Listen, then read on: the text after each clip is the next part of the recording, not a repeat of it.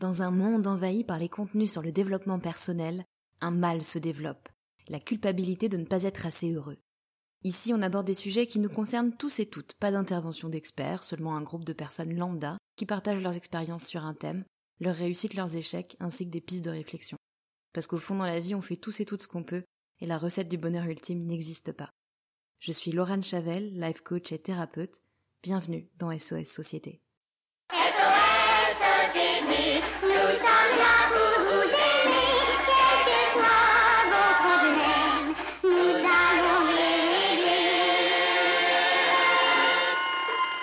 Et aujourd'hui, je suis à nouveau entourée de trois personnes formidables pour discuter de ce sujet avec moi. Donc, je vais vous présenter.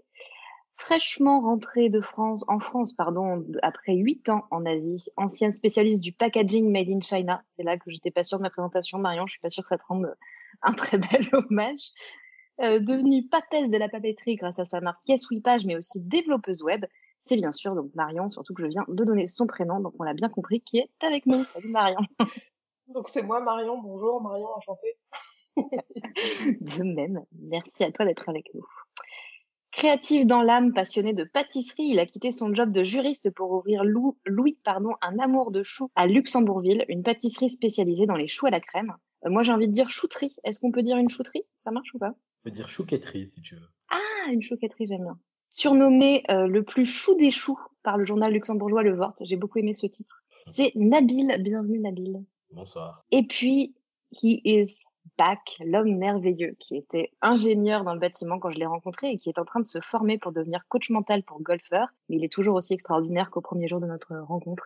C'est mon cher et tendre Chris. Salut. Donc vous l'avez compris, toutes les personnes présentes aujourd'hui ont changé de métier plus ou moins récemment. Je l'ai pas dit, mais en fait, avant d'être coach et thérapeute, j'étais attachée de presse pendant une dizaine d'années et j'ai aussi donné des cours de français et d'anglais à des particuliers et aussi en entreprise. Donc, je fais aussi partie des gens qui se sont reconvertis.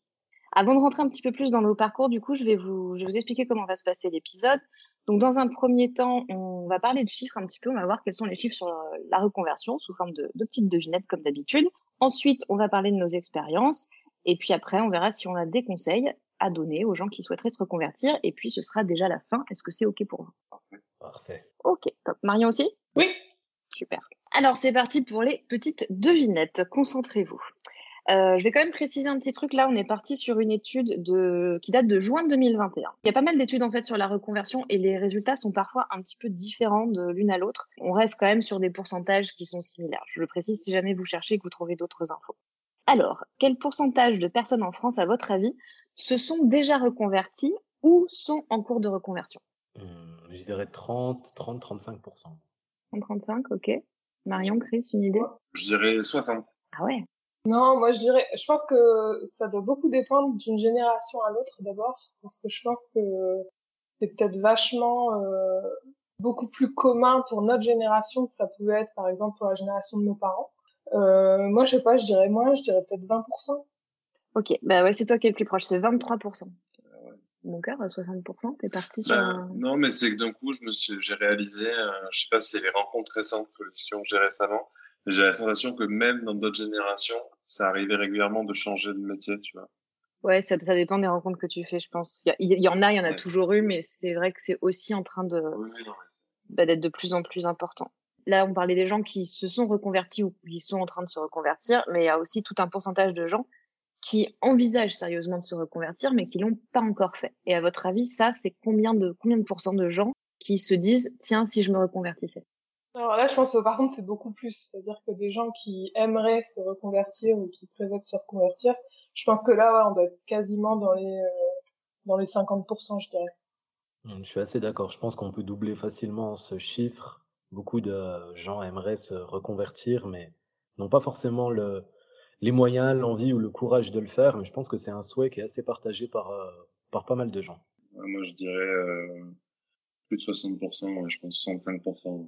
Ok, et ben pas du tout, les amis, on est à 26%. Ah ouais ? Ah ouais ? Ouais.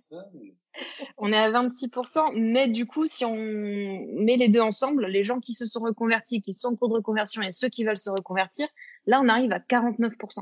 Donc 49% de gens, c'est quand même presque la moitié des Français qui soit veulent se reconvertir, soit se sont déjà reconvertis, ce qui est quand même assez énorme, je trouve. Ouais. Parce que là, on est sur toute tranche d'âge. On n'est pas sur des gens plus de notre génération. On est vraiment assez large. Et si on va... ça, c'est pour les actifs. Mais si on passe chez les cadres, on est à 83% de gens qui envisagent de se reconvertir.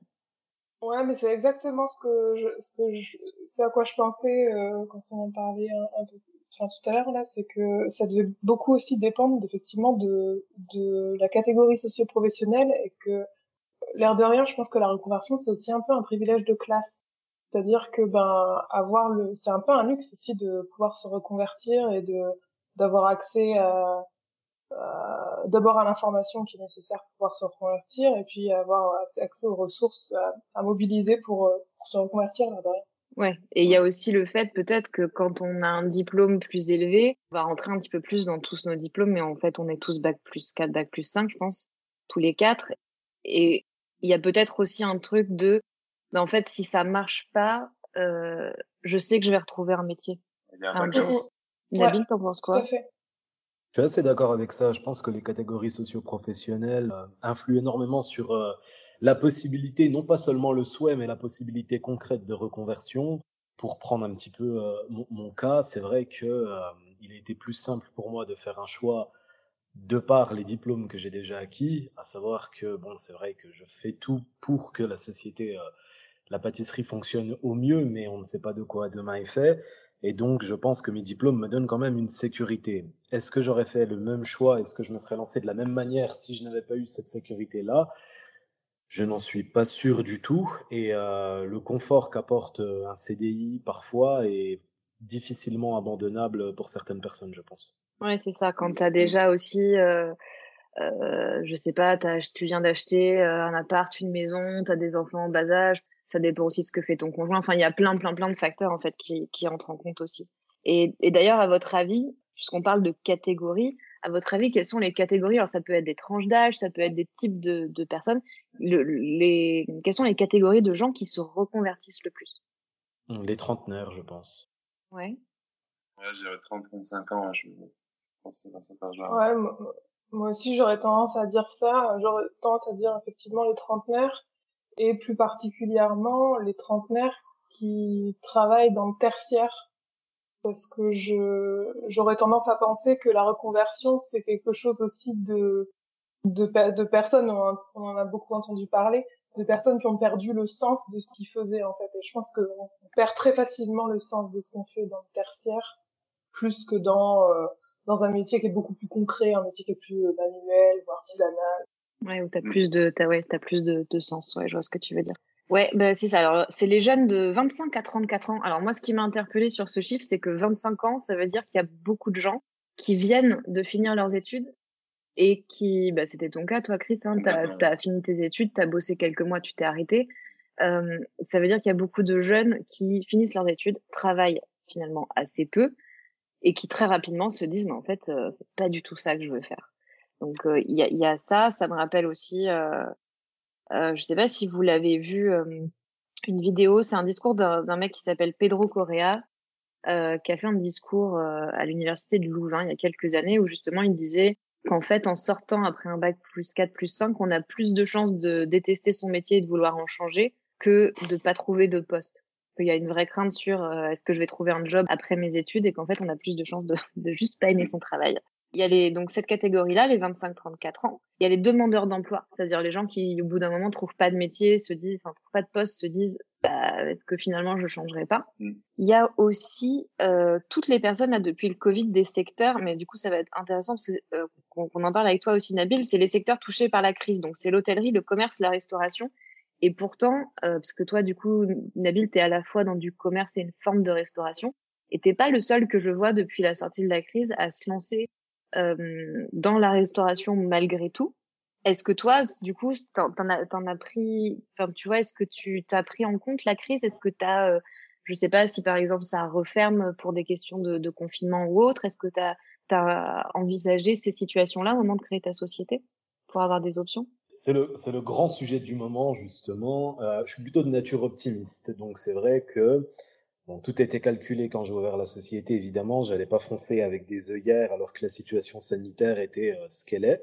Donc, je me suis dit que bon, la majorité des gens, l'immense majorité des gens étant vaccinés, on allait sortir de cette crise. Aujourd'hui, on voit que ce n'est pas le cas.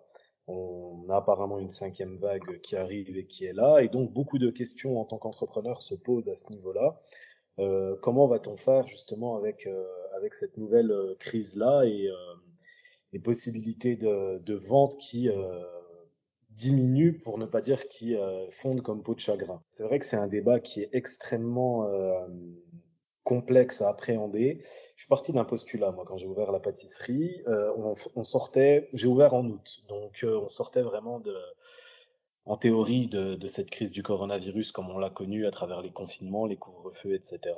Et je suis parti du postulat, et j'ai fait un petit pari là-dessus, que les gens voudraient justement ressortir davantage, c'est-à-dire avant Covid, hein, j'entends, oui. Consommer davantage, etc. Et ça a été un choix, en fait, par rapport à ça, d'offrir cette alternative à Luxembourg avec un produit qui n'existait pas et chez qui les gens pourraient, entre guillemets, disons, ça pouvait être un produit qui pouvait faire plaisir au plus grand nombre et donc qui allait, on va dire, stimuler la consommation sur ce type de produit-là. Ce qui était le cas, on a été super bien accueillis depuis août jusqu'à mi-novembre, on a vraiment connu une croissance exceptionnelle et depuis les dernières annonces gouvernementales à Luxembourg, on s'est rendu compte que ça avait un fort impact sur notre chiffre d'affaires et qu'au final, cette crise n'est pas derrière nous et qu'il faut malgré tout l'appréhender à nouveau, quoi. Ouais, ça t'a pas bloqué dans le projet, non. Mais ça oblige à le prendre en compte, quoi. Tout à fait, obligatoirement. Ouais. Merci pour cette explication, parce que c'est vrai que moi, je vois quand même beaucoup de gens qui se lancent malgré tout dans le commerce, dans la restauration, etc., mais qui prévoient un peu des options de vente à emporter, par exemple, puisque la vente à emporter ne s'est jamais arrêtée, que ce soit en France ou au Luxembourg. Mais c'est vrai que le Covid, ça a eu aussi un impact sur le fait de se reconvertir, c'est-à-dire qu'il y a plein de gens pour qui...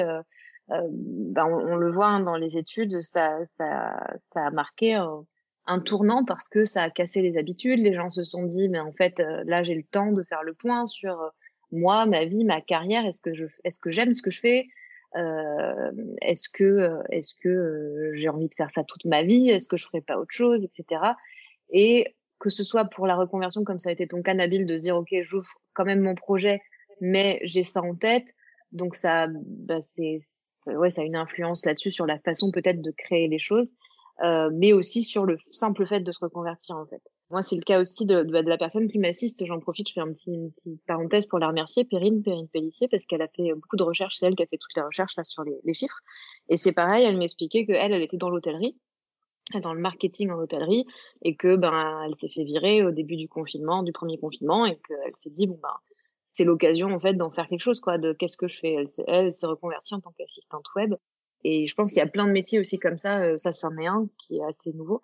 Je pense qu'on voit émerger et qu'on va voir en plus de nouveaux métiers ou des métiers qui existent déjà, mais exercés de manière peut-être un petit peu différente. En tout cas, c'est ma sensation. Tu vois, j'en profite là pour rebondir parce que ça conditionne, je trouve, les choix de beaucoup de jeunes et de personnes pour justement le choix, soit le choix d'une profession, soit le choix d'un business à créer. Et j'ai la sensation souvent, en fait, que on se dit, le choix va être conditionné par l'opportunité. Par exemple, là, en vrai, il va y avoir une demande énorme dans tel secteur. Du coup, il faut que tu fasses ça, quoi. Mais en fait, là, ça correspond peut-être pas du tout à l'ADN de la personne. Et souvent, en fait, les gens cherchent à créer soit un business qui, en fait, va forcément marcher par rapport au moment, mais qui, en fait, en termes de valeur, ils vont pas se retrouver dedans. Et à l'inverse, t'as des personnes qui peut-être vont se lancer dans un business qui, à ce moment-là, en fait, tout le monde va se dire, mais quelle idée de faire ça, mais en fait, parce que ça le transcende, parce que c'est lui, en fait, les problématiques, lui ou elle d'ailleurs, cette personne-là va pas du tout les traverser et la vivre de la même manière. Et c'est pour ça que de temps en temps, on voit ces fameuses personnes qui, tout le monde avait dit, mais non, mais jamais faut faire ça, et en fait, cette personne-là y arrive avec brio. Ouais, mais je pense que c'est ça aussi, c'est important de s'écouter, tu vois, effectivement, Nabil, toi, tu t'es lancé c'était ton projet, tu nous en parleras un petit peu plus après, mais tu t'es lancé malgré tout parce que c'était ton projet et que ça te tenait vraiment à cœur depuis longtemps. Marion, c'est pareil, le développement web, tu nous en parleras aussi, mais c'est quelque chose, que t'as sélectionné, tu nous expliqueras comment. Et c'est vrai que c'est important et de bien prendre en compte aussi, qu'est-ce que moi j'ai envie de faire en fait. C'était le sens dont tu parlais tout à l'heure, Marion. Juste petite parenthèse sur les tranches d'âge. Il y a quand même, on en parlait tout à l'heure, il y a une différence importante entre les tranches d'âge puisque chez les plus de 50 ans, donc les 50 ans jusqu'à la retraite en gros, 64 ans environ, il y a 65% de personnes qui n'ont jamais envisagé de se reconvertir. Donc on est quand même sur des chiffres qui sont vraiment à l'opposé quoi de ce qu'on voit aujourd'hui. Alors tu parlais Marion de problèmes de sens. Il y a 3 raisons pour lesquelles les gens ont envie de se reconvertir en général. Est-ce que vous voulez essayer de trouver ces 3 raisons? L'ennui. Ouais. Ce qui me fait rire, c'est que ça sort très spontanément. À l'ennui, mais concernant, c'est vraiment ce que tu as dit, Marion. Moi, c'était un peu la perte de sens. Perte de sens. Ok. Donc, il y aurait perte de sens, ennui. Est-ce que vous en voyez un 3e? Je pense qu'il y a quand même des considérations pécuniaires parfois. Donc, ce serait pour gagner plus d'argent, c'est ça? Oui, potentiellement. Ou alors avoir une meilleure balance vie privée travail. Ouais, j'allais dire ça moi, effectivement, que gagner en qualité de vie en fait. Alors, je l'accepte, même si c'est pas tout à fait ça. Je vais vous dire un petit peu plus. Alors, l'ennui et le manque de sens, c'est les 2 premières. Ils l'ont mis ensemble dans le. C'est pour ça que ça va faire 4 en fait si on compte comme ça, mais c'est mis ensemble. L'ennui et manque de sens, c'est ce que répondent spontanément 44% des gens. Donc c'est vraiment extrêmement présent et on l'a vu là, Nabil, c'est sorti très vite. C'est bien d'avoir un jingle pour les bonnes réponses. Ouais, c'est vrai, peut-être que je ferai ça à l'avenir.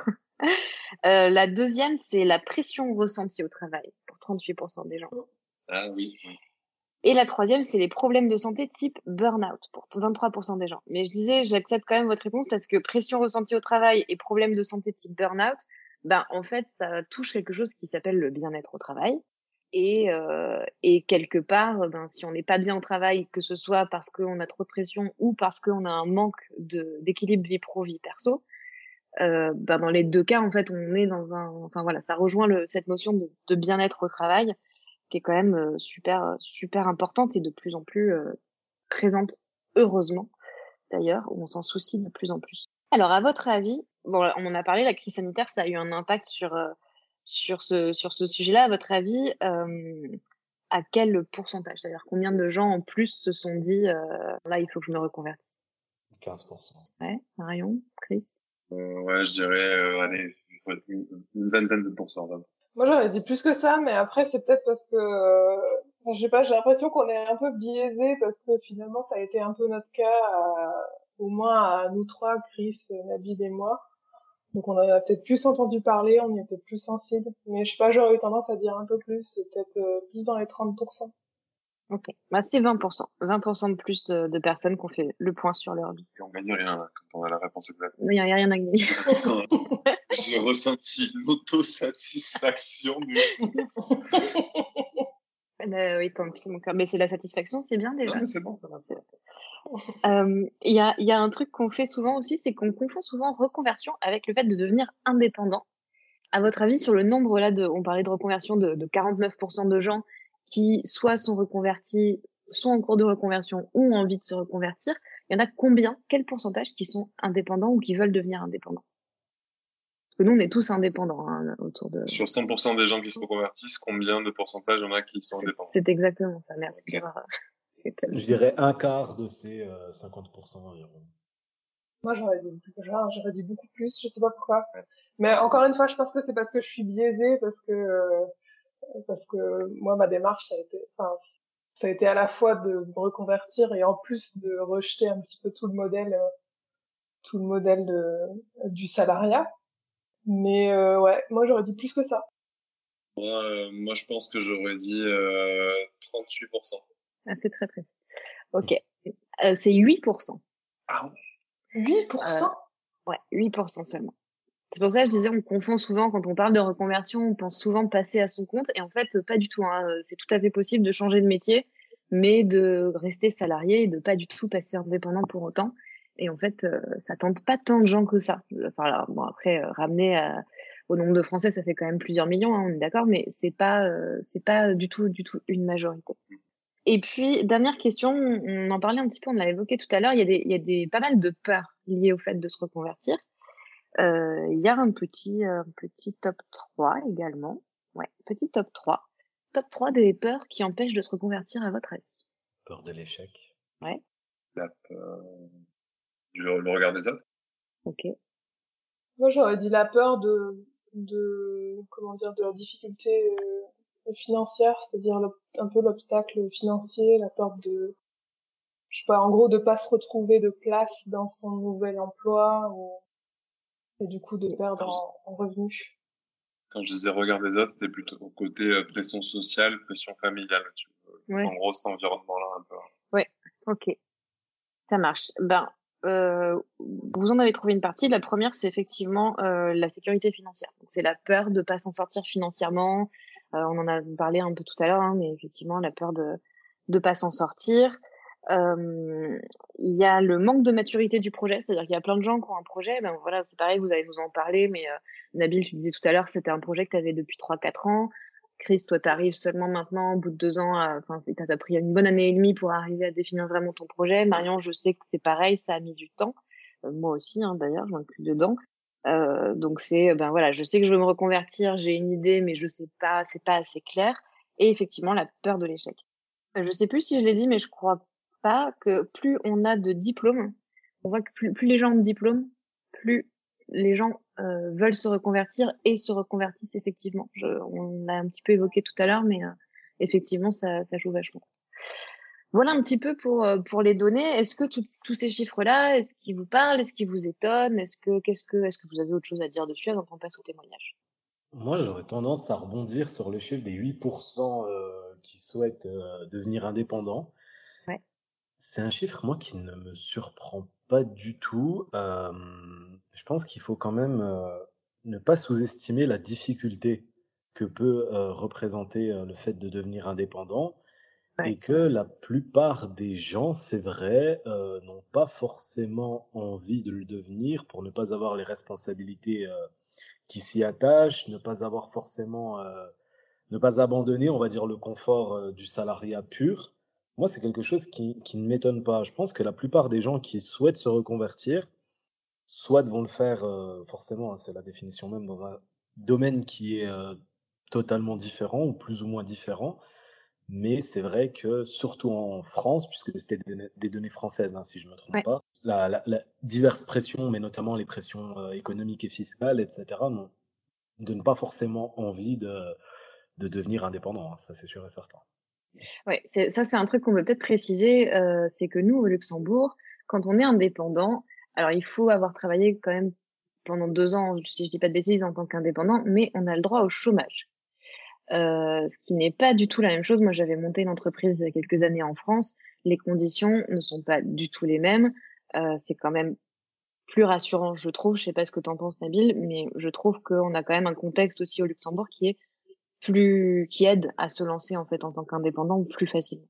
D'autant plus que le taux de chômage en France, c'est-à-dire la couverture qu'on va te donner par rapport à ton salaire brut en France et au Luxembourg est totalement différente. Alors si je ne dis pas de bêtises, on serait autour des 80-90% du salaire brut au Luxembourg et autour des 55-60% du salaire brut en France, ce qui justement... amplifier encore plus le risque de reconversion en cas d'échec, ça c'est sûr et certain. Oui, c'est clair. Je rebondis aussi sur ce que tu dis, David, hein, pour le coup. Je pense que la première idée qui vient quand on parle de reconversion, c'est de suite de partir à son compte. Alors, en fait, une reconversion, elle peut être opérée de plein de manières différentes. Le côté reconversion, partir à son compte, je pense que ça fait partie des choses qui font... Enfin, il y a d'autres peurs qui interviennent et c'est un investissement émotionnel qui est différent. Ouais. Mais c'est vrai qu'en fait, il y a plein d'autres manières. Et même moi, le premier, même tu vois, en répondant au sondage, dans ma tête, est venu en premier dans ma tête, c'est non, mais je pense qu'il y a bien un tiers des gens qui, en fait, partent à leur compte, alors qu'en fait, pas du tout. Ouais, mais c'est vrai que, on va revenir un petit peu sur le fait d'être à son compte, parce que comme je disais, nous, on est tous à notre compte. Et, on parlera un petit peu des slasheurs, puisque Marion, tu es une slasheuse. tu nous en parleras, et de la montée du slashing, je ne sais pas si ça se dit, en tout cas des slasheurs, mais au final, quand t'es à ton compte, t'es un peu slasher. Tu fais de la compta, tu fais de la gestion, tu fais pas que ton métier, en fait. T'es pas du tout. Alors que quand t'es salarié, tu fais ton métier. Et tu slashes pas. Et tu slashes pas, exactement, merci. Merci. Alors, la première question que j'ai envie de vous poser, on va passer au témoignage, et j'attends juste oui ou non, dans un premier temps, on va creuser un petit peu après, c'est est-ce que vous êtes content de vous être reconverti? Est-ce que vous êtes satisfait? Oui, tout à fait. Oui. Ouais, moi aussi. Moi, je sais que jamais si je reviendrai en arrière, je pense que vraiment c'était la meilleure décision de ma vie. Je sais pas si c'est pareil pour vous, cette sensation-là. Ouais. Nabil aussi. J'aurais tendance à dire Fontaine. Il ne faut jamais dire Fontaine, je ne boirai pas de ton eau. Mais je suis assez d'accord avec ça. Dans l'immédiat, c'est pas ce que je souhaite en effet. Ouais, on va croiser les doigts pour que ce soit toujours le cas. Même si voilà, il y a des choses plus compliquées en tant qu'indépendant, je trouve que je sais pas, moi j'ai l'impression de plus travailler en fait parce que ce que je fais ça m'éclate, donc j'ai plus une impression de lourdeur comme je pouvais avoir avant, c'est plus un truc chiant quoi, le fait de bosser. Bah c'est ça. D'un côté, moi de mon côté, je le vois vraiment. Après peut-être que je pense ça dépend peut-être aussi des personnes de comment on vit aussi le moment. Mais moi je le vois vraiment comme une expérience humaine quoi, parce que vraiment. Comme une expérience de vie tu veux dire. Ouais, c'en est une vraie. Enfin, je pense que c'est des moments où forcément on est face à des problématiques qu'on n'a pas forcément affrontées. Ces moments de se dépasser, ces moments de se transcender. Moi, je trouve ça fou et pour le coup, peu importe où ira le projet. En fait, ça, je sais que si on voyait un peu une image d'un petit Pokémon, c'est l'expérience que tu gagnes et tu évolues en permanence. C'est un peu ça, le parcours initiatique, quoi. Yes. Mais alors, pour rebondir là-dessus, Chris, justement, moi, en fait, clairement, je regrette pas du tout de m'être reconvertie. Alors, vraiment pas. Et je sais que je retournerai, alors effectivement, il ne faut jamais dire Fontaine. Je dis, on croise les doigts. Mais, enfin, franchement, si un jour je refais le même job qui était mon premier job, qui était de acheteuse en centrale d'achat ou en bureau d'achat, franchement, c'est vraiment que j'aurais raté ma vie, quoi. Ce sera pas une histoire de Rolex, ce sera vraiment une histoire de job.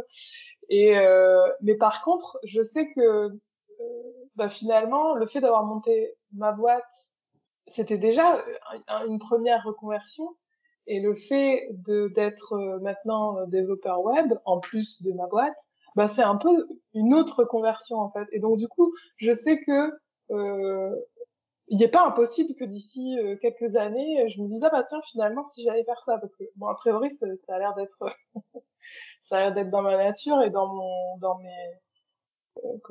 mes aspirations professionnelles, de toujours aller vers des choses nouvelles. Donc voilà, c'est plus dans ce sens-là. Je suis très contente de mes reconversions du coup, mais justement j'y prends goût quoi. Donc il n'est pas impossible que ce ne soient pas les dernières. Ouais. C'est aussi un truc je trouve qui est rassurant une fois qu'on s'est reconverti, peu importe le résultat, mais quand on s'est reconverti, de savoir qu'on a cette capacité à se renouveler, à se reformer, et du coup on se dit si ça marche pas, on n'est pas obligé de repartir en arrière en fait, on n'est pas obligé de retourner à son poste. C'est rassurant de savoir qu'on peut redevenir avocat pour toi Nabil ou acheteuse Marion ou ingénieur Chris ou moi dans la com, mais je n'y crois pas en 10 ans, ça me fait mal au cœur, mais on sait qu'on peut réutiliser nos diplômes, mais on sait aussi qu'on peut s'orienter vers complètement autre chose et qu'on a cette capacité à rechanger, à rebondir si on veut quoi. Là, je pense que c'est comme tout en fait, à partir du moment où en fait si pour chaque chose qu'on n'a jamais faite, que ce soit des choses qu'on n'a jamais goûtées, que ce soit des sons qu'on n'a jamais entendus, en fait, tout ce qui est inconnu, il y a forcément une peur, quoi, avant de la faire, de la réaliser, de la traverser, parce qu'en fait, tout simplement, on ne sait pas qu'est-ce qui peut arriver, donc, je pense que notre cerveau fonctionne, il y a une peur, ça se manifeste de plein de manières différentes chez les gens. Ouais. À partir du moment où tu y es allé, donc après, l'idée, c'est pas non plus d'y aller en mode traumatisant, quoi. Mais si tu y allais, en fait, quelque part, tu auras vu comment ça se passe, et en fait derrière après tu sais pour moi c'est comme un entraînement, comme tout quoi, au début on sait pas marcher, on essayer, on commence à comprendre. Ouais, t'as vu que t'es capable. Yes. Alors moi maintenant, j'aimerais savoir ce qui vous a donné envie de changer de métier. Nabil, est-ce que tu veux nous en parler un petit peu? Parce que donc du coup, toi, je récapitule, t'es passé donc de juriste puis avocat à ouvrir ta propre pâtisserie spécialisée dans le chou à la crème. Quel a été ton déclic? Alors comme je l'ai précisé, je pense qu'il y a eu plusieurs facteurs qui m'ont fait changer de vie, parce que c'est un changement radical de vie.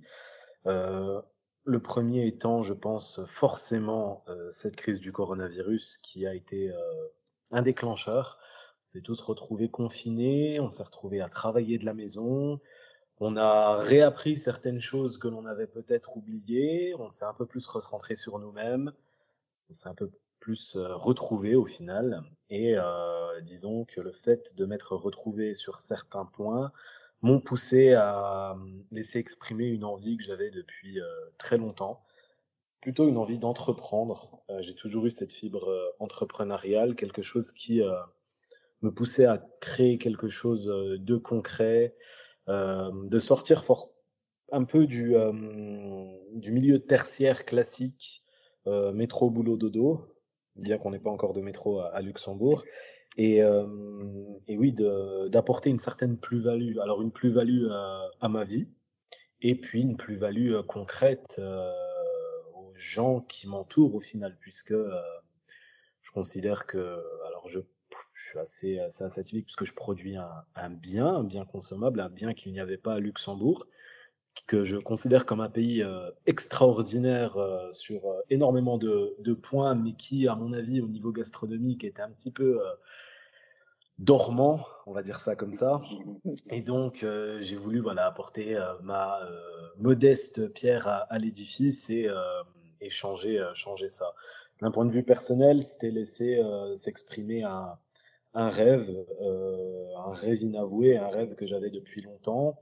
On parlait tout à l'heure de pression sociale, de pression familiale, etc. C'est vrai, ou même de pression personnelle d'ailleurs. J'ai toujours eu cette volonté, cette exigence envers moi-même de réussir. Alors je me suis fixé un objectif, j'ai commencé des études juridiques, j'ai voulu aller au bout, j'ai voulu passer ce diplôme d'avocat que j'ai réussi à avoir. Et puis après, quoi? La grande question. Maintenant que j'ai ça, pourquoi? Qu'est-ce que je fais? Est-ce que je suis heureux dans ma vie? Est-ce que je suis épanoui dans ma vie? Toutes ces questions-là, elles se sont un petit peu bousculées dans ma tête durant le premier confinement, et à force de constater que les réponses étaient plutôt négatives. Et donc, c'est ce qui m'a poussé notamment à me lancer dans cette aventure que je ne regrette absolument pas aujourd'hui. Ouais, donc c'est effectivement le côté... En fait, ça a un peu enlevé, j'ai l'impression... C'était tellement brutal ce confinement, tellement... inimaginable que le monde entier se retrouve arrêté comme ça. J'ai l'impression que ça nous a un peu forcé effectivement il y avait un peu ce côté ouais, et puis merde quoi. C'est quoi, j'ai toujours envie de faire ça, maintenant c'est le moment, je vais faire mon truc parce que là on sait pas de quoi demain sera fait, donc let's go, je me lance dans mon truc. C'est un peu ça, Nabil. Mais en fait c'est plutôt philosophique au final comme réflexion. Qu'est-ce que j'ai à perdre en soi? Ouais. Alors, j'ai à perdre du confort, une stabilité financière. Est-ce que ce sont vraiment des choses importantes pour un être humain? Est-ce que c'est vraiment fondamental dans la vie d'un homme et son passage sur Terre d'avoir ce simple confort économique et de rentrer chez soi le soir en se demandant est-ce qu'on a été utile au final durant cette journée de travail bien remplie? Et pour moi, la réponse a été clairement négative. Clairement.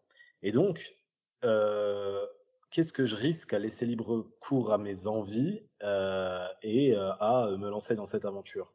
Fondamentalement, je risque pas grand-chose. Je risque, si ça ne fonctionne pas, de perdre un peu d'argent, du temps, de l'énergie. Mais le pire aurait été de vivre, je pense, avec ces regrets, de ne pas avoir tenté l'aventure, de ne pas avoir essayé, pas avoir eu forcément le courage d'essayer ce que je voulais faire. Et peut-être que je me serais réveillé dans 10 ans, frustré, totalement aigri de ne pas avoir réussi ou de ne pas avoir ne serait-ce que tenté cette aventure entrepreneuriale. Et ça, c'était hors de question. Ouais, j'ai envie de pas regretter. Il y a un truc aussi dont tu parles qui est super important, c'est la notion du succès.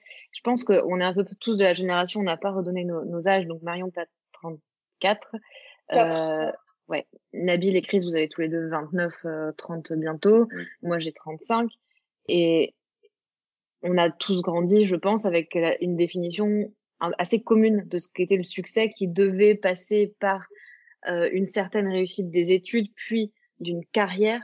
C'était même pas un métier, c'était vraiment envisager la carrière dans un métier et avec de l'argent qui assure, comme tu dis, Nabil, parce qu'on a de l'argent, alors on peut assurer un certain confort de vie. Alors ça dit si on a réussi ou pas, et c'est ça qui va finalement être un indicateur en fait de est-ce que cette personne a réussi ou pas. Et j'ai l'impression que notre génération on change en fait ça, on redéfinit ce que c'est que le succès, et que pour nous le succès c'est plus gagner plein d'argent pour assurer un confort de vie à sa famille et avoir une belle maison et une belle voiture à montrer à l'entourage, mais être content quand on rentre chez soi, ne pas avoir de regrets, être heureux de son quotidien et passer des bons moments et se faire plaisir en fait, et ne pas être dans une souffrance en fait, une souffrance au travail quotidienne quoi. C'est important. Moi je considère que cette conception en fait de la réussite de notre génération, mais je pense au final que c'est une réussite même des générations précédentes, au moins jusqu'à la deuxième moitié du XXe siècle, est extrêmement française. Moi, je la combats, je me bats vraiment contre cette réussite. Faire des études plus ou moins prestigieuses, quand j'entends ça, c'est-à-dire intégrer une université ou une école, décrocher sa licence puis son master, et au final intégrer un travail pour déboucher sur le CDI, la maison, le crédit et les deux enfants. Et puis voilà, on a soi-disant réussi sa vie dans la norme dans laquelle, qu'on nous impose. En Occident, mais spécifiquement en France. Pourquoi je dis spécifiquement en France ? Parce qu'en Allemagne, en fait, on a une conception tout autre de la réussite. En France, les filières manuelles sont assez dénigrées. Ouais. J'ai un frère qui est historien, docteur en histoire, et qui enseigne également dans un lycée professionnel, et qui regrette parfois que justement ces filières soit totalement stigmatisé, dans le sens où quand on est au collège, par exemple, en France, et qu'on n'a pas forcément les meilleures notes, on nous envoie vers ces filières manuelles. Cette conception-là, elle est totalement biaisée, et je pense qu'elle pousse justement à ce que les gens qui ont entre 25 et 34 ans, dont on parlait tout à l'heure, arrivent en début de carrière, ont fait des études plus ou moins dures, et ne trouvent absolument aucun sens à leur vie, ne s'épanouissent pas dans leur travail. C'est contre-productif à moyen et long terme, au final, ce genre de conception-là. En Allemagne, on va valoriser les métiers manuels. On va considérer que le charpentier, le maçon, le boulanger sont des gens qui sont tout aussi respectables d'un point de vue professionnel, j'entends, qui ont peut-être une réussite différente, mais pas une réussite biaisée ou diminuée par rapport à un avocat, un médecin ou un ingénieur. Et je pense que le piège de la société dans laquelle on vit, c'est ça, c'est qu'on a conditionné la réussite d'une personne à ses études et à son métier futur. Et je pense que c'est une grande erreur. Ouais, non, mais clairement. Et justement, moi, c'est une question que je me posais. Est-ce que toi qui es passé, parce que j'en vois de plus en plus des gens qui passent qui ont fait 5 ans d'études, qui ont des métiers jugés comme étant des bons métiers, et je le mets entre très très gros guillemets, et qui ont envie de revenir à des métiers beaucoup plus manuels, qui sont genre de l'artisanat, et qui ont une vraie pression de mais enfin tu vas quand même pas laisser tomber ton métier pour faire ça. Est-ce que toi c'est un truc que t'as eu ? Est-ce qu'on t'a dit t'es avocat, tu vas ouvrir une pâtisserie ? T'es sérieux ou comment ça se passe ?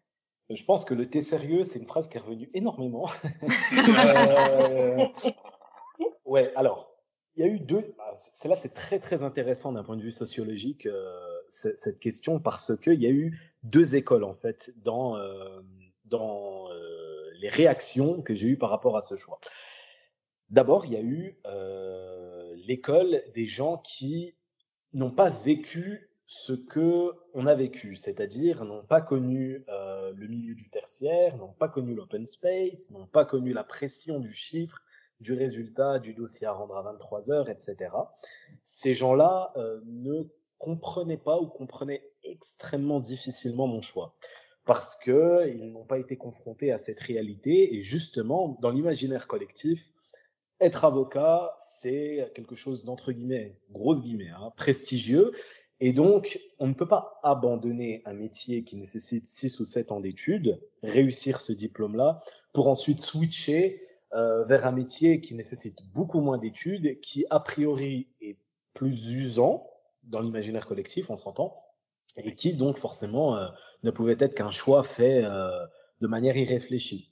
Ça, c'est la première école. La seconde école, et forcément, vous l'attendez, c'est les gens qui ont connu ça. Les gens qui, justement, mes confrères avocats, mes amis juristes, les gens qui ont travaillé dans la finance, dans certaines banques d'affaires, fonds d'investissement et autres, comprennent énormément ce choix, utilisent souvent l'adjectif de courageux dans ce choix-là, et ont beaucoup plus la faculté de comprendre cette volonté de changer radicalement de vie parce qu'ils sont de l'autre côté.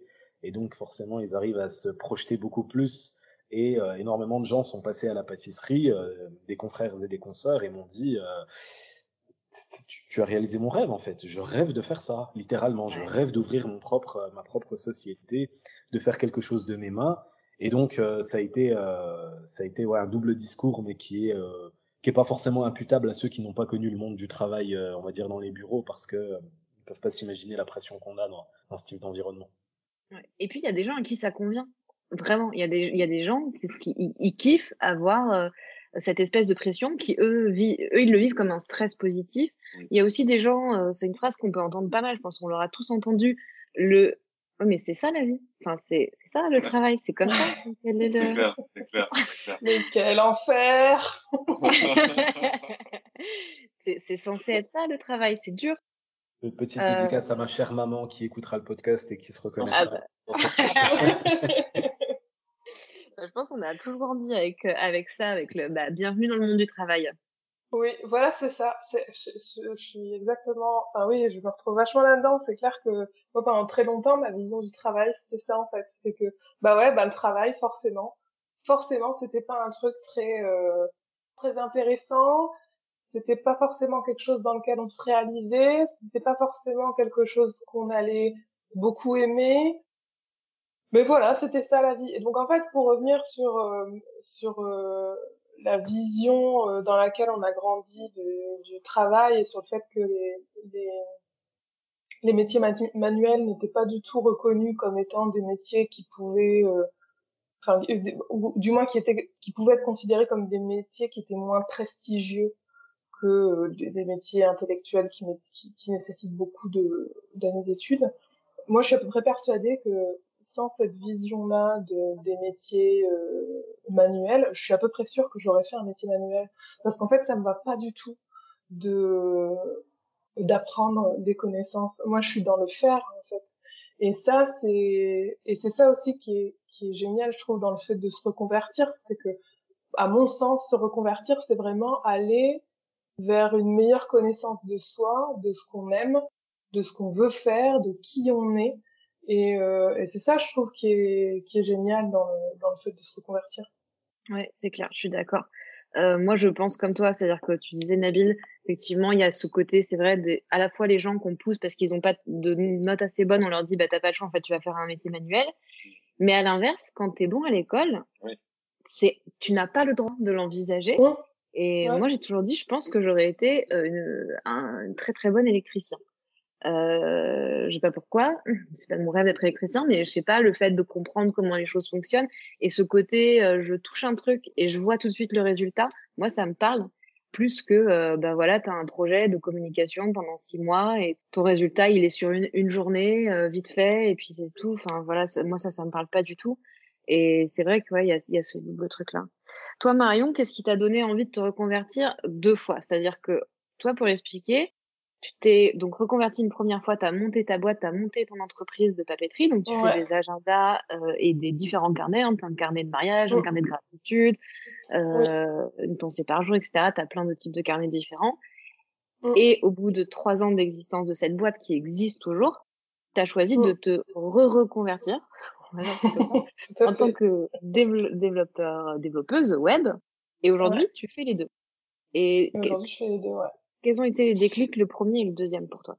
Alors le premier déclic, ça a été Bon, alors il y a plein de circonstances personnelles qui ont fait que j'ai dû changer de boulot. Je travaillais en Chine et puis donc on est parti au Vietnam où mon désormais mari a monté un restaurant et d'abord ça a déclenché pas mal de choses. C'est-à-dire que dans le fait de le voir lui monter son restaurant, je me suis dit, en fait, c'est comme si ça avait ouvert une porte. C'est comme si j'étais dans une pièce et que d'un coup on avait mis un spot sur une porte et qu'on m'avait dit, tiens, mais l'entrepreneuriat, en fait, c'est une possibilité, tu sais.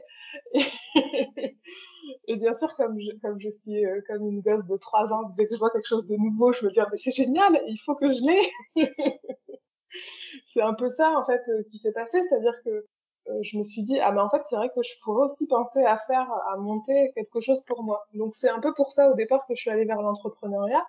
Et puis, c'était aussi un peu des circonstances qui s'y prêtaient, puisque on avait déménagé dans un nouveau pays et en fait je trouvais pas tout simplement de boulot dans les achats en fait, et puis en même temps je cherchais vraiment pas beaucoup et j'ai un petit peu saisi l'opportunité de me dire bon allez, maintenant j'ai le choix en fait, je peux faire ce que je veux, donc si je fais ce que je veux, qu'est-ce que je fais, et puis voilà, petit à petit l'idée de monter ma boîte a fait son chemin et puis assez vite je me suis lancée, j'ai testé et j'ai fait ça. La deuxième reconversion,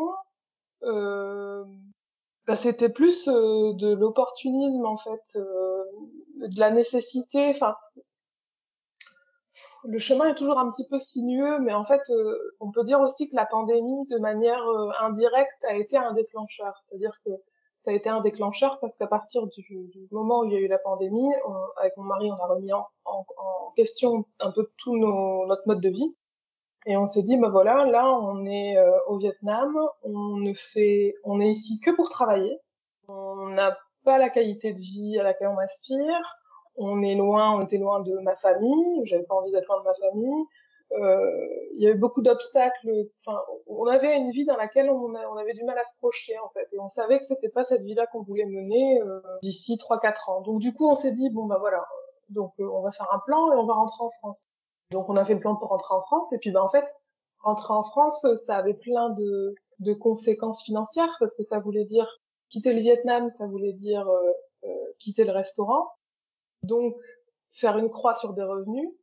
Donc, il fallait trouver un moyen de compenser ces revenus. Jack ne parle pas français, donc je savais qu'en arrivant en France, il pourrait pas trouver du travail ou du moins pas dans l'immédiat. Et donc, du coup, il fallait trouver une autre source de revenus. Parce que moi, ma boîte toute seule, c'était pas suffisant. Ou du moins, je considérais que c'était pas suffisant. Et puis, en parallèle de ça, c'est vrai que je commençais aussi un petit peu à m'ennuyer finalement dans ma boîte, dans le sens où je commençais à faire des trucs qui me plaisaient plus en fait. C'est-à-dire que 90% de mon boulot, c'était des choses qui me plaisaient pas et que j'avais pas envie de faire. Moi, ce qui m'intéresse, c'est de créer. C'est de créer des couvertures, c'est de créer des projets, c'est de créer une nouvelle façon d'envoyer les colis, c'est de créer de nouveaux produits. Mais vraiment, moi, le quotidien, en fait, ça ne m'intéresse mais pas du tout. Mais c'est la vie, Marion. Oui, non, c'est la vie. C'est pour ça que je suis en train de me faire une vie qui me correspond à moi, quoi. Et donc, du coup, je me suis dit, le moyen de remédier à ça, c'est de sous-traiter. Donc, sous-traiter à des gens qui savent très bien faire ça. Donc, par exemple, moi, ma grosse épine dans le pied, c'était la gestion des réseaux sociaux. Ça me rédigeait les posts Instagram et tout. Je trouvais ça beaucoup trop répétitif. Ça m'allait pas du tout. Et donc, du coup, il fallait trouver des revenus. Donc, en fait, c'est vraiment, moi, c'est par la contrainte que je me reconvertis. Et donc, c'est un peu ça qui m'a dit, là, il faut trouver une solution. Il faut trouver quelque chose d'autre à faire. Il faut trouver un autre métier. Il faut trouver quelque chose à faire en plus, quoi. Et puis, je sais pas trop comment c'est venu, cette idée de développeur web, mais faire le site web, j'en avais déjà fait plusieurs pour ma boîte, pour du coup le restaurant de mon mari. Donc c'était quelque chose dont je savais que j'avais un intérêt. Puis après, très pragmatiquement aussi, je me suis dit en plus, a priori c'est quand même une compétence qui en demande. Et puis en y regardant bien, en faisant un peu de recherche, je me disais mais potentiellement ça pourrait pas mal me plaire en plus parce que justement il faut toujours chercher. Il faut toujours, c'est-à-dire que c'est, et je le vois dans mon quotidien aujourd'hui, il n'y a pas une journée qui se ressemble, t'apprends des choses mais tous les jours Et quand je parle aux gens avec qui je travaille, c'est ce qu'ils me disent, ça fait 10 ans qu'ils font ça. Et en fait, tous les jours, ils apprennent de nouveaux trucs, il y a des nouvelles façons de faire, et des nouveaux langages. Et c'était vraiment ça que je recherchais dans du coup cette seconde reconversion. C'était, il fallait quelque chose qui me stimule intellectuellement sur le long terme, en fait, dans lequel je puisse ne pas m'ennuyer. Moi, mon grand ennemi dans la vie professionnelle, c'est l'ennui. Et voilà. Et donc, du coup, c'est comme ça que je suis arrivée dans le développement web. Et absolument pas, j'adore ce que je fais.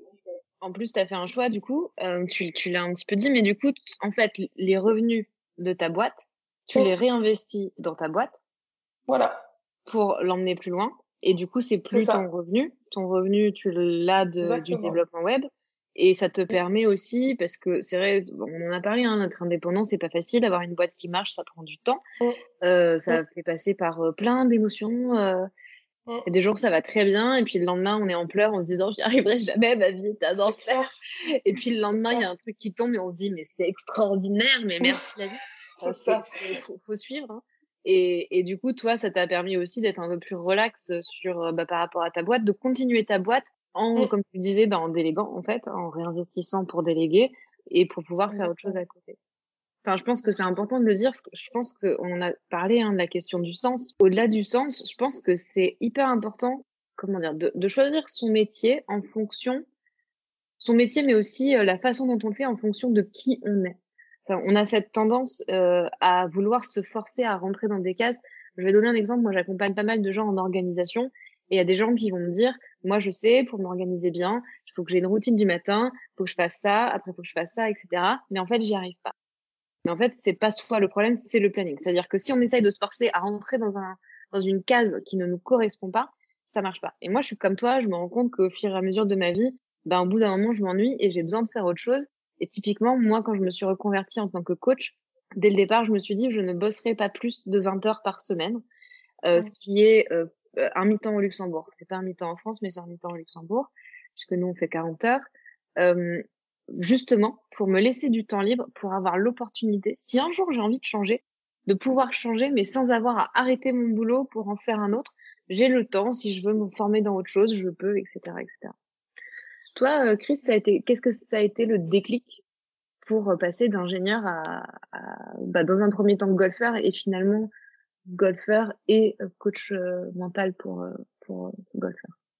Le déclic, pour chaque étape, ça n'a pas du tout été les mêmes choses. Je pense que comme Nabil, moi en fait, c'est je me suis fait prendre par le train-train de la vie, donc j'ai fait des études et puis pour le coup j'ai pas eu trop de problématiques à ce niveau-là. Et puis en fait, les questions de OK, mais maintenant qu'est-ce que je veux faire, les cases devaient vite arriver vite quoi. Il faut investir, j'ai une bonne situation maintenant.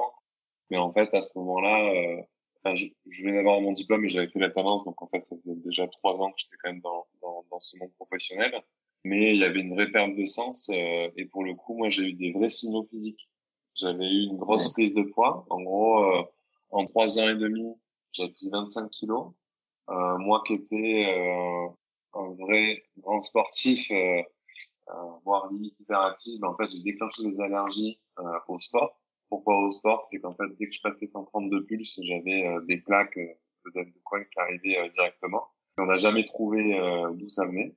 Ouais. Et à partir du moment où j'ai quitté mon boulot et j'ai pris mon projet, ça a complètement disparu. Alors autant vous dire que au début, le sport, c'est allé comme il faut. Donc il y a eu alerte physique plus qui s'est couplée en fait au moment où je me suis posé les questions. Et où, en fait, d'un coup, j'ai tout vu. Ah, maintenant, Chris, t'as pris 25 kilos. Attends, Chris, tu ne fais plus de musique, parce que je suis aussi musicien. Attends, Chris, tu fais plus de sport.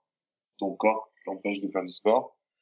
Et ça, aussi, le fait d'être entouré des bonnes personnes dont tu fais partie. Parce que je pense que ça, moi, ça m'a beaucoup aidé d'avoir des personnes qui, en fait, sont prêtes à écouter, non pas à juger. Des gens qui sont prêts à accompagner aussi.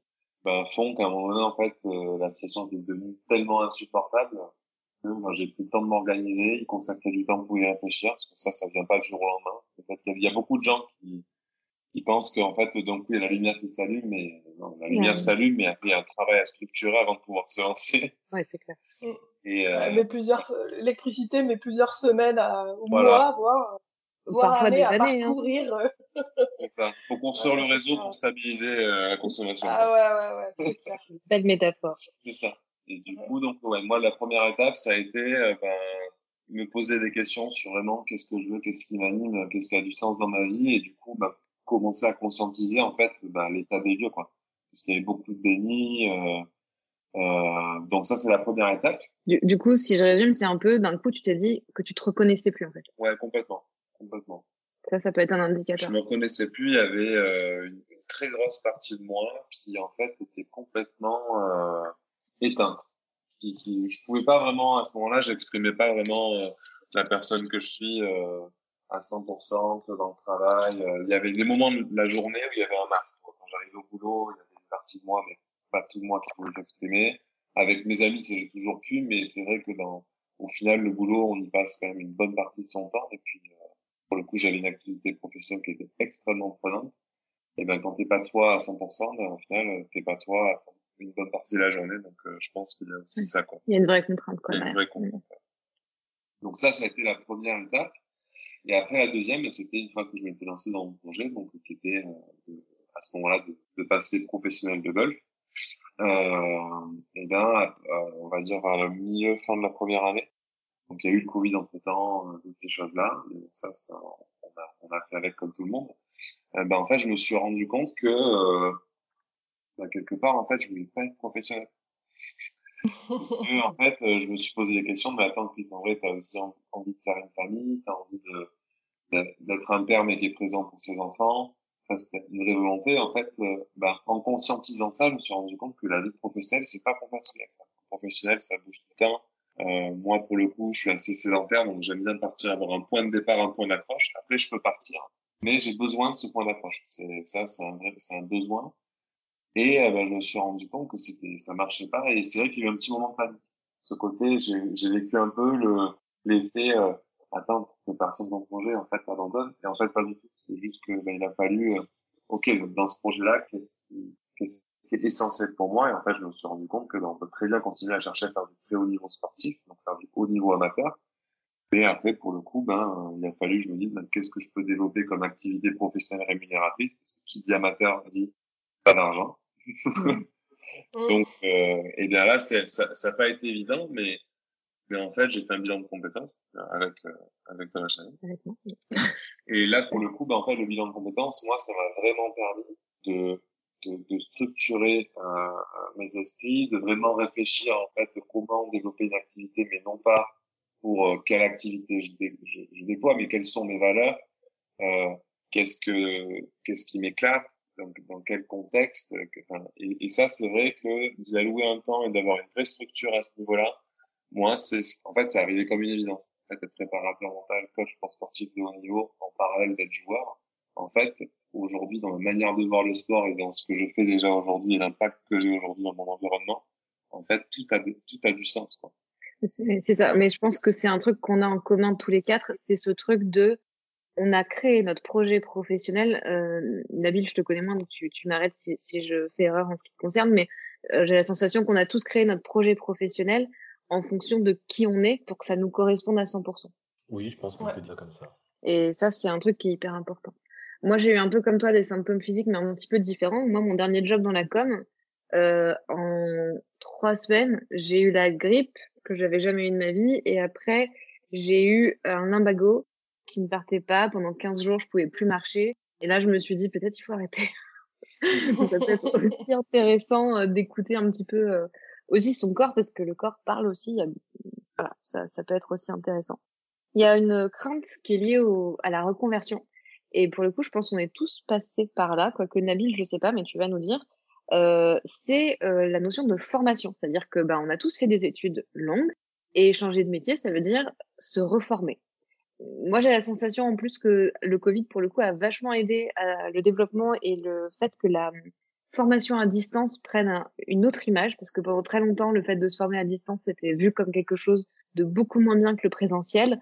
Maintenant, j'ai l'impression que tout le monde a accepté que ça peut être tout aussi bien. Mais il y a une crainte là-dessus. Toi, Chris, tu as une formation qui se fait en 6 mois. Moi, je me suis reformée. Alors, je me reforme régulièrement, mais une formation initiale aussi en 6 mois. Toi, Marion, c'est pareil, développeuse web, tu t'es reformée en 6 mois. Donc, il y a plein de solutions comme ça qui existent, c'est important de le dire. Des formations courtes, à distance, qu'on peut faire, et on est bien formé malgré tout, et qu'on peut faire en parallèle d'un travail. Toi, Nabil, c'est un petit peu différent. Est-ce que tu as refait une formation en pâtisserie ? Non, moi j'avais déjà travaillé en pâtisserie durant mes études en fait, donc j'avais déjà une expérience par rapport à ça. Après justement, la volonté aussi de créer une pâtisserie monoproduit, elle est venue aussi de là, dans le sens où je pense qu'il était peut-être plus cohérent de prendre une seule pâtisserie, de la magnifier, d'en faire quelque chose de vraiment bien, pour justement maîtriser au final à 100% le produit, pour pas faire de loupés, parce que j'ai beau avoir bossé en pâtisserie, avoir les bases, etc. Ça reste un métier à part, avec des gens qui ont 10, 15, 20 ans d'expérience, et lancer sa propre pâtisserie en ayant aussi peu d'expérience que la mienne, à savoir quelques années ici et là, durant des jobs étudiants, des étés, etc., c'était pas forcément la chose la plus intelligente à faire. D'autre part, je me suis entouré justement des bonnes personnes, et je pense que ce sera un point qui serait super intéressant à aborder, parce que l'entrepreneuriat, c'est une aventure humaine, et je pense qu'à plusieurs, on peut justement avancer beaucoup mieux que seul. Et j'ai eu la chance de rencontrer un pâtissier vraiment super, qui a 12 ou 13 ans d'expérience maintenant, et qui lui justement a apporté cette plus-value-là à la société, sans quoi, je pense, ça aurait été peut-être un peu plus compliqué que pour moi de ne pas avoir ce salarié-là et ce pâtissier-là dans la société. Le fait de devenir indépendant, le fait de se reconvertir, je pense que la qualité principale d'un indépendant, c'est vraiment d'être un peu touche-à-tout, multitask, vraiment quelqu'un qui arrive à jongler un peu à droite, à gauche avec différents éléments. Pour le coup, voilà, par exemple, les recettes des choux à la crème, c'est moi qui les ai conçues.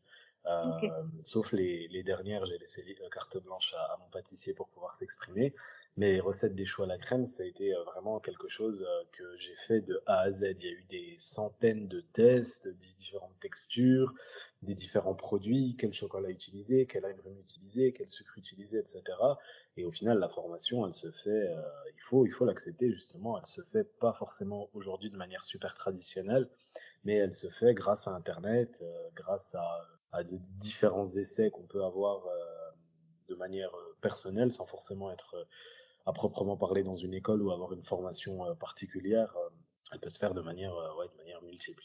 Je pense notamment, moi, à des vidéos que j'ai regardées sur YouTube pendant des dizaines d'heures de grands pâtissiers comme Philippe Conticini, comme Claire Hermé, etc., qui donnaient leurs petits secrets. Je pense à des livres qui ont été lus et relus pour justement comprendre la bonne texture de la pâte à choux, regarder les différentes écoles, est-ce qu'il faut cuire à telle température, est-ce que c'est mieux de laisser reposer ou pas. Et au final, à nous de nous tromper, de faire des tests, de s'auto-former, de prendre ce qu'on veut à droite, à gauche et de réussir comme ça. C'est ça, et il y a tout un pan qui est vraiment de l'expérimentation qu'on a peut-être un peu perdu aussi, justement, avec ce truc de pousser les études et de bien structurer ou le bac plus 3, bac plus 5, et du coup, on doit rentrer dans des cases, etc. Mais en fait, on n'a plus cette partie savoir-faire qu'on perd, quoi. Et c'est hyper dommage. Ouais, je pense que je suis tout à fait d'accord avec ça. C'est-à-dire que moi, je me suis souvent fait la réflexion, justement, quand je bossais avant ma première reconversion. Je me disais, mais en fait, tout ce que je fais dans mon boulot, c'est pas quelque chose que j'ai appris à l'école. Alors, qu'est-ce que j'ai appris pendant 4 ans à l'école, au final? Et en fait, je me disais, mais c'est quand même dommage qu'on pousse autant à faire des études. Alors, je dis pas que les études ne servent à rien. Dans plein de cas, je suis sûre qu'elles servent beaucoup. Mais j'ai l'impression qu'on a vraiment poussé les études au maximum sans que ça ait vraiment de sens, en fait, dans beaucoup de cas. Et au détriment, justement, de l'expérience de terrain. Et en fait, l'expérience de terrain, ça compte et c'est important et en fait je connais personne qui est sorti d'une école en étant une rockstar dans son domaine, quoi. Les gens qui deviennent des rockstars dans leur domaine, c'est des gens qui ont forcément acquis de l'expérience de terrain et voilà, ouais, je trouve que effectivement, c'est bien de remettre un petit peu l'église au milieu du village et d'admettre que l'expérience de terrain, effectivement, c'est hyper important et qu'il y a plein de façons de se former sur le tas qui valent tout à fait le coup. Ouais. Et surtout, je trouve qu'on l'a abordé, cette thématique, de plusieurs manières différentes, mais Nabil t'en a reparlé, c'est le côté les rencontres. Moi, je me remarque, en fait, il y a aussi beaucoup de ça. Quand le côté faire une reconversion, c'est aussi une manière, en fait, de se mettre à aller vers les gens, parce qu'en fait, forcément, on se pose des questions. Et ça, en fait, je trouve que c'est un des leviers qui est le plus incroyable, parce que on finit toujours, à un moment donné, par tomber sur, vous savez, cette personne, vous dites, incroyable, cette rencontre, elle a vraiment été, c'est une des rencontres qui marque un moment, tu vois, j'entends par rapport à toi, Nabil, tu vois, c'est un pâtissier, peut-être qu'il y en a eu d'autres aussi, moi, il y en a eu plusieurs dans mon parcours golfique, que ce soit joueur, que ce soit des pros, qui, en fait, vous montrent que vous pouvez arriver à vos fins, ou là où vous voulez, mais en fait, en passant par plein d'autres cases, il y a des gens qui vont croire en vous, il y a des gens qui, d'un coup, vont vous offrir une opportunité, mais qui n'étaient pas du tout écrites dans les livres. Et pour le coup, c'est vrai que ça, s'ouvrir aux gens, tu vois, pour ce que tu disais un peu, Marion, on nous apprend pas forcément à aller vers les autres, forcément, ça c'est soit un peu une compétence qu'on a soit on a tendance naturellement à aller vers les gens, mais c'est vrai que dès qu'on commence à s'ouvrir, à aller vers les gens, poser des questions, en fait, souvent on se rend compte que on a des très bonnes surprises pour toi. Ouais, et bien s'entourer. Mais je pense qu'on va passer à la partie conseil, et je pense que bien s'entourer, c'est un conseil qu'on peut donner, clairement. S'entourer des bonnes personnes, ça veut dire aussi, je pense qu'on a tous eu, enfin, encore une fois, vous m'arrêtez si je me trompe, mais je pense qu'on a tous eu dans notre entourage des gens qui nous ont dit, ne fais pas ça, ne va pas dans ce job-là, mais ne change pas, mais enfin, oui, mais t'as un CDI, oui, mais machin.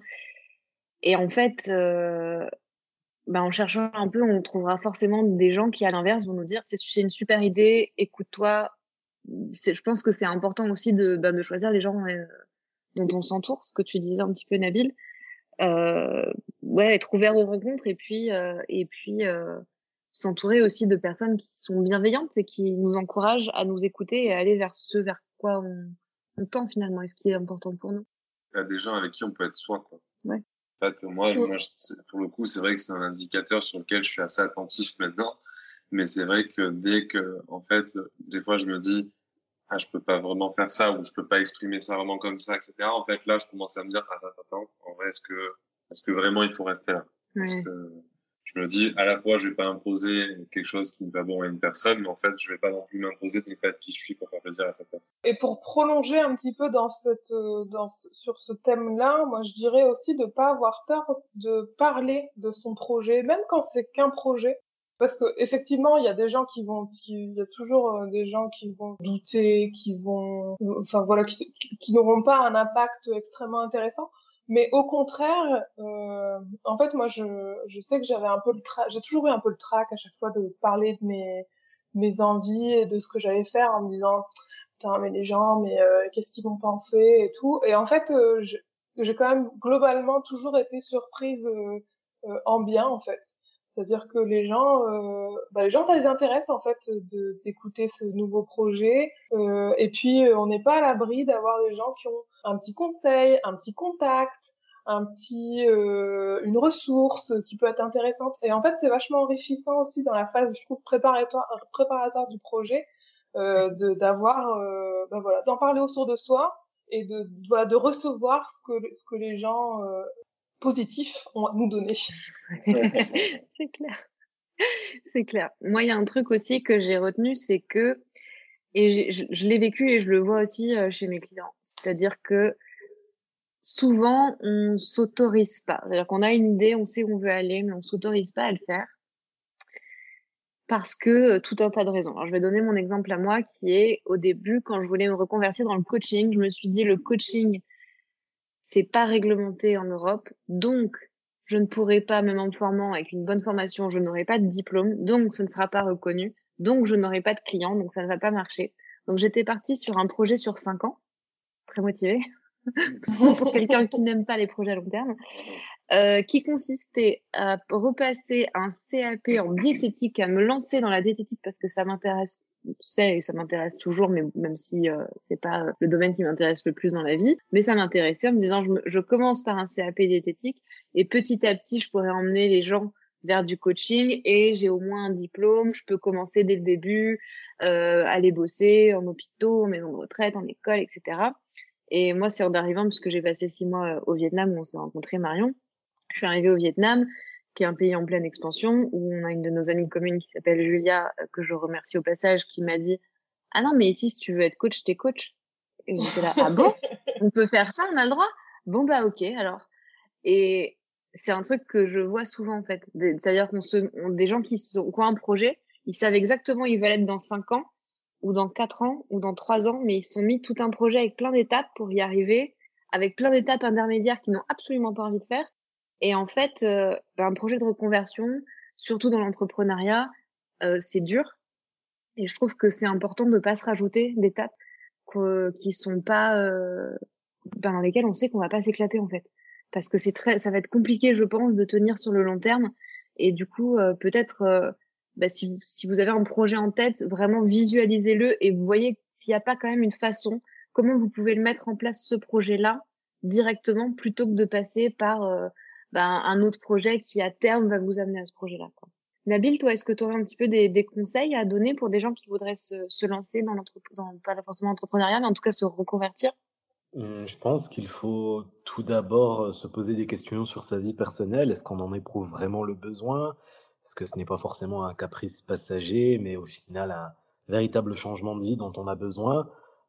Une fois qu'on a répondu à ces questions et que la réponse est positive, je pense qu'il faut d'abord bien réfléchir à ce projet-là, nous écouter nous-mêmes, écouter nos envies, les choses avec lesquelles on a une plus grande affinité, et puis s'orienter petit à petit vers ça, alors que ce soit pour ouvrir sa boîte, devenir indépendant ou totalement dans un domaine totalement différent, même pour rester dans le salariat. Je pense qu'il faut quand même bien mesurer les risques, bien peser les pour et les contre, pour parler, moi en tout cas, de l'aventure entrepreneuriale, ne jamais sous-estimer la difficulté que ça peut représenter, surtout lorsqu'on est seul, on n'a pas d'associés sur lesquels se reposer et qu'on est confronté à des réalités parfois brutales, il faut quand même le dire.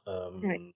J'ai beaucoup travaillé quand j'étais dans les bureaux, mais c'est sans commune mesure avec ce que j'ai vécu durant la préparation de l'ouverture de la société et les mois qui ont suivi. Là, j'arrive à sortir un peu la tête de l'eau, on va dire, mais il faut quand même se rendre compte que c'est extrêmement éprouvant parfois et qu'il faut être extrêmement solide également pour pouvoir assumer tout ça. Aujourd'hui, j'ai des salariés, donc des gens dépendent entre guillemets de la société. Il faut payer les charges, il faut payer les salaires, il faut se renouveler constamment, être imaginatif, comprendre ses points forts et ses points faibles.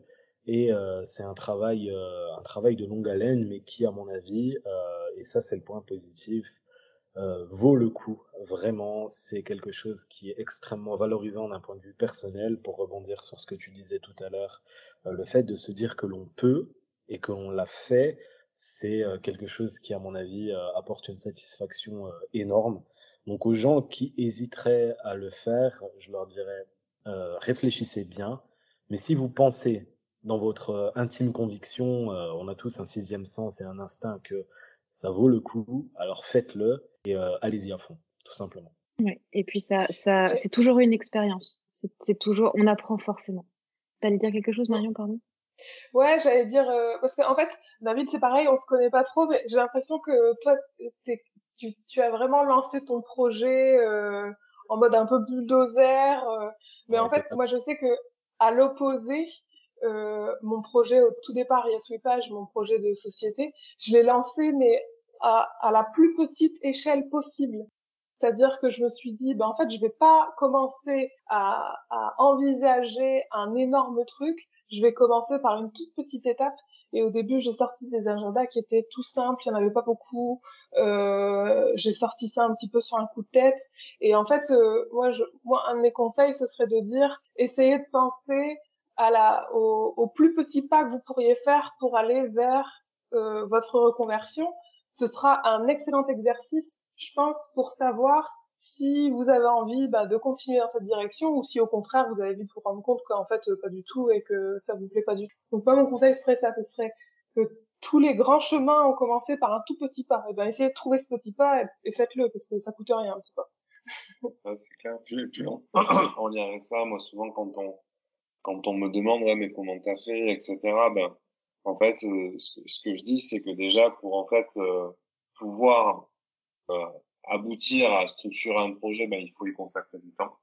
Parce qu'en fait, si on n'y consacre pas du temps, les idées, elles vont pas s'organiser toutes seules.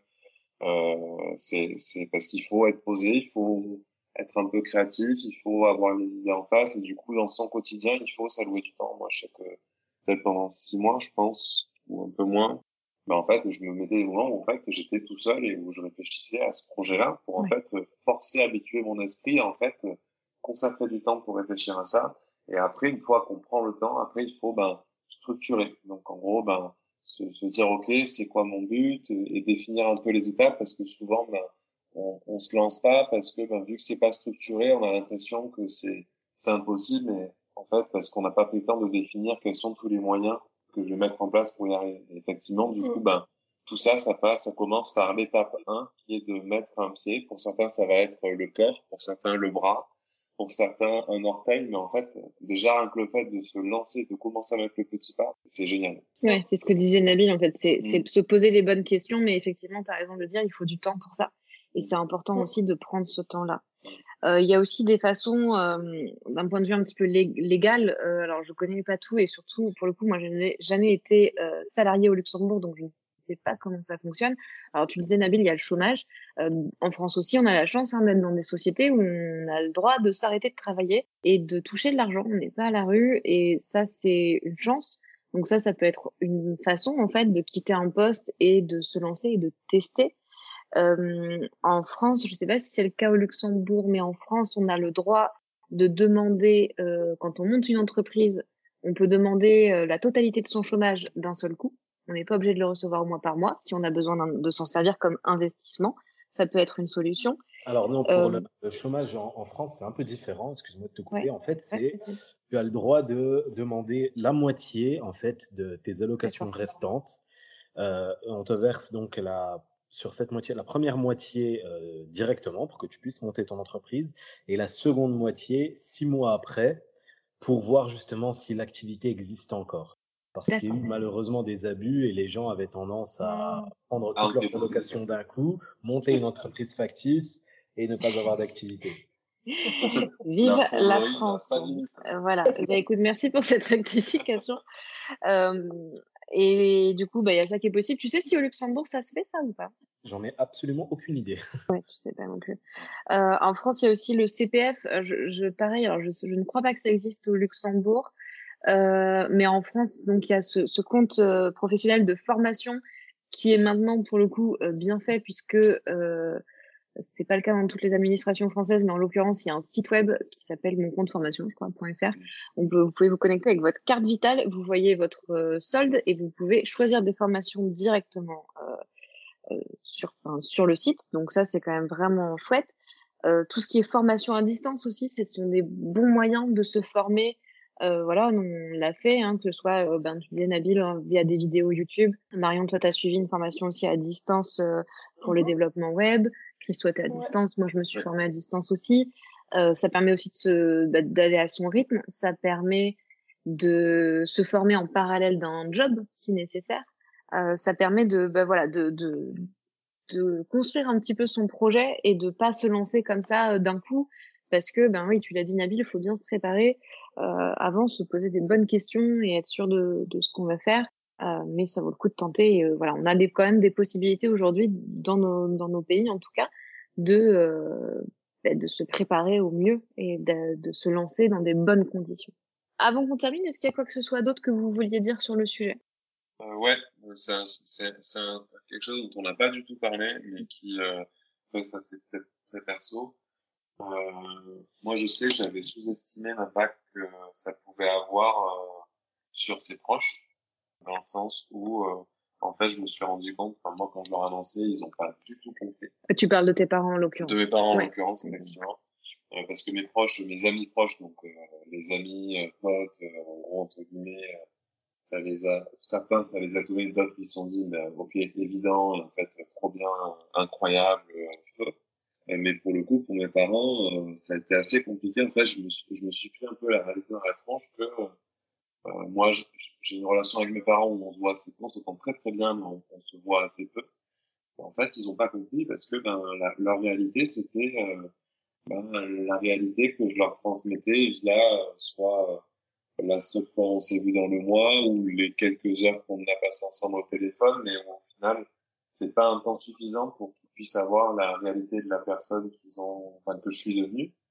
Ils avaient une image qui était très restée sur le Chris qui vivait encore à la maison quand j'étais jeune, mais j'ai aussi évolué en tant qu'homme. Et ben pour le coup, il a fallu passer pas mal de temps pour leur expliquer qui j'étais devenu au final et comment ça se fait qu'en fait j'avais ces nouvelles aspirations. Mais j'en parle parce que pour le coup, j'y avais pas pensé et ça a été un peu brutal émotionnellement, c'est un peu compliqué, bien que j'ai des parents exceptionnels. Et je les aime profondément, mais c'est vrai que parfois ils s'inquiètent ou ils ont peur parce qu'en fait ils ne comprennent pas.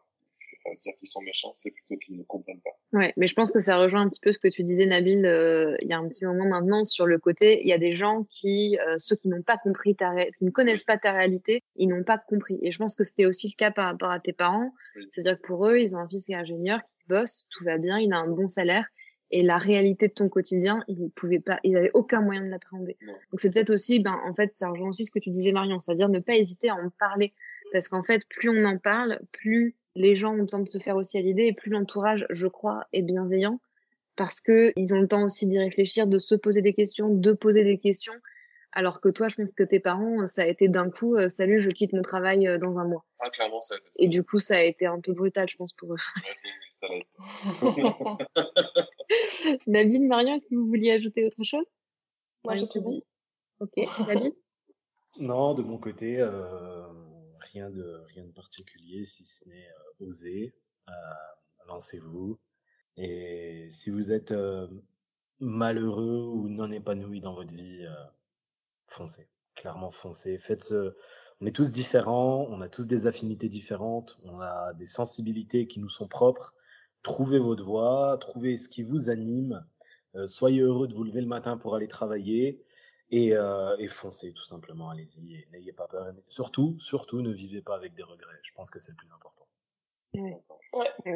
La vie est trop courte pour se faire chier au travail à longueur de journée et ne pas s'éclater et s'épanouir dans son quotidien. Yes, et écoutez, merci beaucoup. Donc on va maintenant terminer cet épisode juste avant de se dire au revoir. Un petit jeu qui n'a aucun rapport mais qui me fait rire. Voilà. Chris, tu as 3 secondes pour me donner le nom d'une nouvelle marque de nourriture pour chat. 1, 2. Extra Food. Très joli, j'aime beaucoup. Nabil, est-ce que tu veux bien compléter cette phrase, s'il te plaît? L'art, c'est essentiel parce que ça nous fait vibrer. C'est très beau. Marion, si tu étais née dans les années 20, quel aurait été ton prénom? Janine. Ah oui, je pense. Évidemment. Très beau prénom à l'époque. Merci pour vos réponses. Merci d'avoir accepté de partager vos points de vue, vos expériences. J'espère que ça pourra aider des personnes à prendre leurs décisions et puis à avancer sur ce sujet qu'est la reconversion. Et je vous dis à bientôt. Merci beaucoup. À plus. À bientôt. Merci d'avoir écouté cet épisode. J'espère qu'il vous a plu et qu'il aura pu vous aider d'une manière ou d'une autre. Si c'est le cas, n'hésitez pas à lui mettre 5 étoiles sur Apple Podcast et à me le dire en commentaire. Ça fait toujours plaisir. Vous pouvez aussi vous abonner pour connaître les dates de sortie des prochains épisodes ou encore me suivre sur Instagram @lochavel, L-O-C-H-A-V-E-L. Vous pourrez retrouver toutes les infos dont on a parlé dans cet épisode dans les notes du podcast. Et moi, je vous dis à bientôt.